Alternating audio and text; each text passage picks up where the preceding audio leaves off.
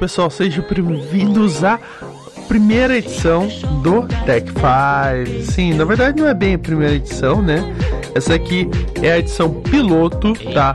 É, o que, que é o Tech 5? Tech 5 é um podcast que eu vou estar aqui é, basicamente como se fosse um programa de rádio, só que a diferença desse programa, no caso, é que não vai ter edição, coisa e tal, e vai ser ao vivo assim, como se tiver algum erro, vai ter erro aí no, no, no ao vivo mesmo, né? Uh, não vai ser é, situação de ah, edita, coisa e tal, não vai ter edição, tá? É, e eu quero ver o que, que vai dar nessa história, porque pode dar algum erro aqui que vai ser muito engraçado, né? Então vamos lá, vamos falar sobre tecnologia. É, não quero dizer necessariamente que eu vou é, fazer sempre sozinho. Pode ser que alguém venha me ajudar, tipo, gravar junto comigo, para a gente conversar sobre alguns assuntos, ok? Então vamos lá, vamos começar com o primeiro. Esse aqui é o episódio zero. Uh, as notícias que eu vou comentar aqui são do, foram publicadas no Tecnoblog no dia 13, deixa eu confirmar se o outro, todos foram dia 13, ok? Então vou começar uh, com a primeira delas, né?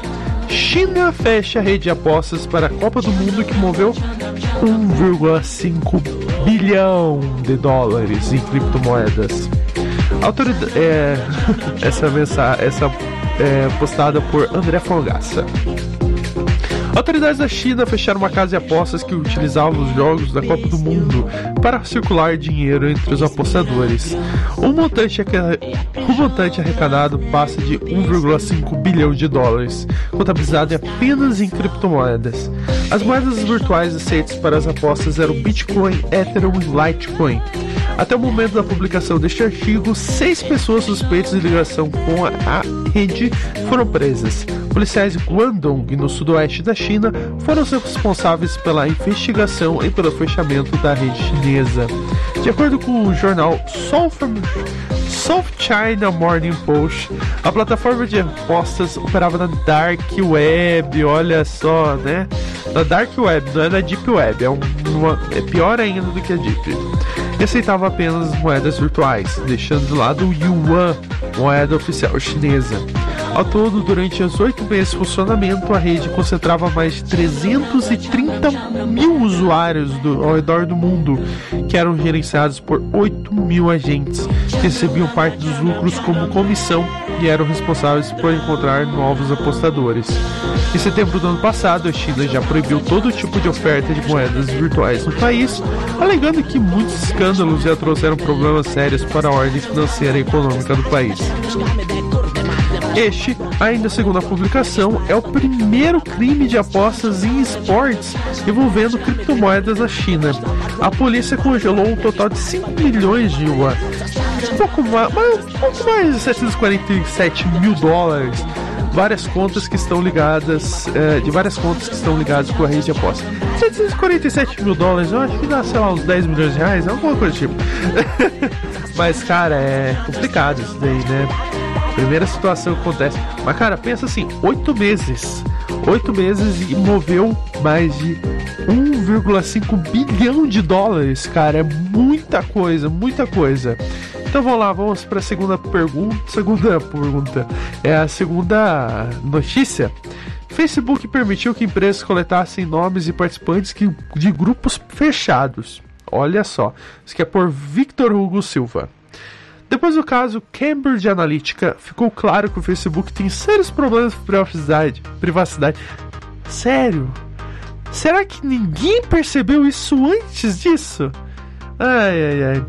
Um deles, continuando, um deles foi o assunto da reportagem da CB, CNBC, que revelou a possibilidade de terceiros terem acesso a milhares de nomes participantes em grupos fechados. Até pouco tempo atrás, qualquer pessoa poderia baixar uma extensão do Chrome que se aproveitava de uma brecha do Facebook para coletar dados em massa. Batizada de Grouply.io, a ferramenta permitia o download de listas com nomes, profissão, cidade e e-mail de pessoas que estavam em grupos com discussões relacionadas à saúde, por exemplo. Segundo a reportagem, foi justamente um desses grupos que questionou a exposição das informações ao Facebook. Voltado para apoiar mulheres com risco genético de contraírem câncer de mama, o BRC, BRCA Sisterhood é um grupo fechado com cerca de 9 mil participantes. Suas publicações não são visíveis para qualquer um porque tratam de questões sensíveis. Porém, mesmo que não soubessem do conteúdo dos grupos, empresas poderiam usar as listas para fazer com que seus participantes pagassem mais caro por serviços como planos de saúde. Bom, vocês podem analisar que até para conseguir um, um seguro para um carro, eles analisam mil variáveis. Ah, quem que tá quem que, que dirige? Ah, tá, as pessoas? Tá, tá, tá, deixa eu analisar aqui. Ah, te, te, teve, teve multa? Teve? Não, não. Ah, qual que é o carro? Ah, o carro ele é, é objeto de assalto? Ah, geralmente. Ah, então aumenta o seguro. E assim vai, cara. Então isso aí é muito importante. Muito, muito complicada a situação. Continuando, a situação foi descoberta por Andrea Downing, moderadora do grupo que entrou em contato com o especialista de segurança Fred Trotter. Segundo ele, uma alternativa seria transformar o grupo em um grupo secreto. Entretanto, isso impediria que outras mulheres o encontrassem para pedir ajuda. Em 29 de maio, eles relataram a situação ao Facebook em busca de explicações. A plataforma só deu um retorno em 20 de junho, ao reconhecer que a lista de membros poderia ser vista por qualquer pessoa, como pode ser visto em uma antiga página de ajuda na rede social. Na ocasião, a empresa disse que trabalhava para oferecer opções e atender às demandas do grupo. Em 26 de junho, participantes do grupo disseram que não estavam satisfeitas com a resposta. A rede social deu um novo retorno em 29 de junho, informando que havia deixado de mostrar a lista de membros de grupos fechados.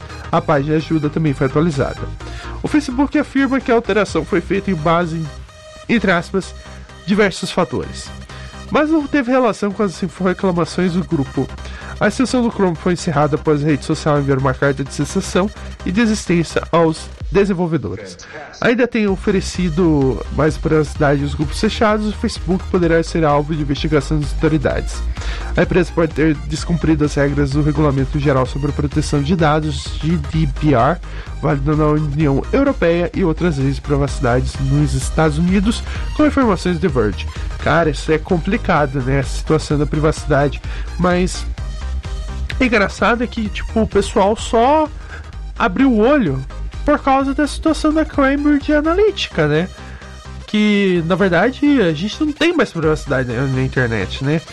Quem acha que tem, tá errado, né? Porque uh, tudo está sendo rastreado. O Google rastreia, o Facebook rastreia para poder te mostrar anúncios. A diferença é que a situação está acontecendo com empresas terceiras, né? Não com essas daí, né? Mas enfim, Terceira notícia: alguns donos de OnePlus 6 reclamam de traseira de vidro trincando sozinha. Olha só, por André Fogaça. OnePlus 6 é um, smartphone bastante potente, bonito, e tudo isso não impediu que problemas pudessem aparecer. De acordo com alguns usuários Reddit, seus aparelhos estão com o vidro traseiro trincado. Pior, ele trincou sozinho. E sim, tá tocando uma música da Roberta Miranda no fundo. Não, cara, não, ignora. Não há dúvidas que o OnePlus faz ótimos smartphones com um preço bem inferior ao que a concorrência de mesmo segmento cobra. O OnePlus 6 é um exemplo disso, com hardware de peso, câmeras promissoras e design bastante atraente por outro e por, bastante atraente. Por outro lado, aparentemente a mudança ambiental para vidro nessa geração trouxe problemas para alguns usuários. O postagem do Reddit mostra a imagem em cima, né, que tá aparecendo aqui, mas enfim. É um smartphone com a parte traseira trincada, o vidro traseiro. Né, parte traseira do OnePlus 6 com o vidro trincado e com a imagem dando vindo dos botões de volume. Os proprietários também notaram um problema semelhante, alguns com o celular trincado repetidamente e outros com trincos que surgiram mesmo com a proteção de um case do dispositivo. Um deles era a capinha de silicone que veio na caixa do OnePlus, cara. Até com capinha não teve jeito. O que chama atenção é que o dano de todas as reclamações tem a mesma origem, exatamente o mesmo local, onde ficam os botões volume. A causa do dano ainda é um mistério, mas pode estar relacionado com o calor gerado pelo processador Snapdragon 845, que expande o vidro e torna a área mais frágil. O chip não fica exatamente perto dos botões de volume, mas o calor gerado se espalha pelo smartphone e as bordas são as áreas de menor resistência no vidro. Entretanto, isso, dentro do mesmo post do fórum, os usuários estão divididos na afirmação de que há uma falha no design ou de que o trincado é resultado de usuários poucos cuidadosos com seus aparelhos. Com informações do WCCF Tech. É, cara, isso é complicado, né? Pensar que você. Uh, uh, cara, é complicado. Hoje é difícil você pegar uma, uma fabricante de smartphones com um smartphone topo de linha ou coisa e tal que não tem algum tipo de escândalo, seja com bateria explodindo, com vidro trincando, com alguma coisa, né? Então é meio complicado a situação e a OnePlus não é diferente disso. Bom, quarta notícia: YouTube bane canais que promovem do Twitch. Por Emerson Alecrim. Qual o maior rival do YouTube hoje? Certamente o Facebook, mas o Twitch não fica muito atrás não. Prova recente disso vem das reclamações de canais como Linux Tech Tips, Cerny e Axtrox. Todos eles foram temporariamente banidos do YouTube por promover transmissões no Twitch. Outra pessoa que sofre com isso é uma pessoa chamada Cauê Moura. Sim, ele percebeu isso toda vez que ele, ele é, os vídeos que ele é, citava o Twitch, né, o canal dele no Twitch, ele sempre levava alguma coisa ali, sempre complicava. O que surpreende nessa abordagem não é a decisão do YouTube de aplicar uma penalização, mas a rigorosidade qual o assunto foi tratado. Os termos de uso da plataforma proíbem qualquer tipo de atividade que afaste intencionalmente usuários do YouTube, mas normalmente o serviço apenas emite advertências quando detecta violações de termos ou remove os vídeos problemáticos. Cara, se eu dizer assim, vai lá na página do, do Facebook, na página do meu site, eu tô fazendo isso. Então, todo mundo faz isso, cara. Tem alguma coisa errada. Esse YouTube. Em vez disso, o YouTube bloqueou abruptamente os canais regulares. Os responsáveis por eles afirmam que não receberam nenhum aviso prévio sobre o problema ou obtiveram explicações claras sobre o bloqueio. Surny é um exemplo. É um exemplo e o Twitter, ele disse que não é certo o YouTube encerrar o canal inteiro por causa de um vídeo. Aparentemente, a intenção do YouTube é que essa medida é para lembrar que todas as regras da plataforma devem ser seguidas. Muitos canais promovem transições no Twitch, mas pelo que se sabe, nenhuma punição severa havia sido aplicada até então por conta desse cumprimento dessa norma. Essa situação gerou incertezas com relação ao, ao Twitch, o que exatamente o YouTube considera uma infração. Uma simples menção às transmissões na plataforma rival já é motivo para punições?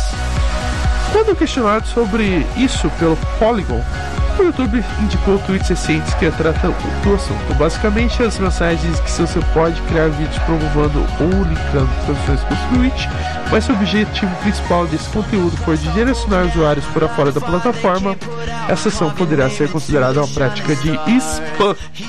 Mas considerando o interesse crescente do YouTube pelo segmento gamer, é impossível não desconfiar de que o serviço esteja, na verdade, tentando impor ao Twitch uh, tanto quanto possível, né? Pelo menos essa história não teve um desfecho trágico a, despe a despeito do trauma. A punição foi mesmo temporária. Muitos canais afetados já estão disponíveis no YouTube novamente, cara. Complicada a situação aí, YouTube, né? O YouTube tá YouTube dele tá, tá, tá muito assim, né? Tá tudo birrento, né? Os caras estão fazendo coisa errada, estão ficando preocupados mais com o dinheiro do que com os criadores de conteúdo. Eu sou um criador de conteúdo, eu sei do que eu tô falando, né? Tanto que hoje eu já não ganho meu centavo disso por causa do YouTube ter limitado para é, canais com pelo menos mil inscritos e 4 mil horas de visualização a possibilidade do, do de, de anúncios, né? Poder é, fazer aparecer anúncios, né? E com isso eu já, já não tô nem na minha network, que era full screen, né? Então é complicado isso daí, isso é uma coisa. Tanto que hoje eu estou à procura de outras plataformas. Eu tô, comecei, assim que nasceu o IGTV, eu tô começando a publicar alguns conteúdos lá, se você quiser, é lá no arroba Programatec no, no Instagram. E também estava testando a questão do Twitch, né? Que o Twitch há a possibilidade de você enviar vídeos, só que nos dois casos eu não tenho rendimento. Mas vamos lá, vamos para a quinta notícia. A Anatel aprova regras para promover operadores menores. Sabe aquela operadora que você tem aí na sua na, na sua cidade, coisa e tal, que atende o seu, é, via rádio, coisa e tal, e tem redes na Anatel? Então, é para isso aí mesmo. Notícia de André Fogaça. A Anatel, Agência Nacional de Telecomunicações, publicou na noite da, desta quinta-feira, 12, novas regras que dão nome ao grupo de pequenos operadores de telefonia e internet que existe no Brasil. Uma empresa será considerada prestadora de pequeno porte, PPP, se responder pelo menos por, cinco, por menos de 5% do total de segmentos do que do, dos segmentos que atua. Este termo ainda não existia, mas algo semelhante já estava em prática desde 2012 e era uma parte do Plano Geral de Metas de Competição da agência. No termo antigo, diferente do atualizado nessa semana, eram considerados prestadores pequenos que somavam é, menos de 50 mil assinantes. A partir da publicação da revisão do plano com a edição do PPP, a Anatel passa a considerar que a pequena prestadora que consegue menos de 5% do mercado nacional de telecomunicação. Além disso, a empresa que quiser se enquadrar como PPP não pode ter qualquer ligação com grandes operadoras como Oi, TIM, NET, Vivo, Claro e outras. As regras para fomentar esse PPP ainda não foram definidas e devem funcionar como um catalisador para as, pequenas, as novas empresas pequenas, auxiliando na competição entre os prestadores de pequeno porte e abrindo caminho para novas regras específicas para elas. A situação que não pode ter qualquer ligação, acho que seria no caso, por exemplo, do correio celular, né, que utiliza a rede da TIM. É, também tem outro, qual que é a outra lá? É uma outra que é tipo um TIM Beta da vida, que eu não me lembro o nome agora, né? Então é, esse é o segundo caso. Mas continuando. O que já existe há seis anos é uma espécie de afrouxamento de alguns deveres para as prestadoras. As obrigações de qualidade impostas a grandes empresas não são as mesmas para as pequenas, como é o caso das regras pesadas para a internet banda larga, como aquela que obriga 80% da velocidade contratada como média de conexão junto de 40 instantâneos. Um nome bastante conhecido do mercado pode ficar tirar proveito da nova nomenclatura PPPP, a Nextel. Sim, naquela rádio, naquela que tem rádio. Uh, ela passa 50 mil assinantes, mas não tem participação de mercado maior do que 5% de todo o Brasil, segundo a Anatel. Em 2018, a, a Nextel respondeu por 1,28% do mercado nacional, somando 3,1 milhões de linhas em sua base com informações da EBC e Teletime. Cara do céu, é complicada a situação, né? É interessante, né? Porque, por exemplo, aqui em Marechal, que é onde eu moro, é, tem algumas é, empresas que trabalham com isso e são legalizadas na Anatel, né? Essas empresas vão estar nessa categoria, nessa PPPP. Eu não vou fazer é, propaganda, mas se vocês quiserem é, anunciar, eu estou aceitando, tá? É só entrar em contato, vocês provavelmente têm o meu contato. Mas enfim, pode entrar em contato pelo SoundCloud ou por qualquer outro lugar. Beleza, pessoal? Este foi o Tech 5. Cinco notícias foram comentadas e lidas aqui para vocês. O que vocês acham desse, desse, desse, eu posso dizer semanário, quinzenário, talvez seja, talvez não seja, de notícias? O que você acha? Deixe seu os seus é, sugestões é, ou críticas, ou o que for, nos comentários do vídeo, do vídeo, do áudio desse podcast, beleza, pessoal? Então, até o próximo podcast e aguarde teu retorno, porque eu não sei se vai ter próximo, né? É, o episódio zero fica por aqui. Até mais.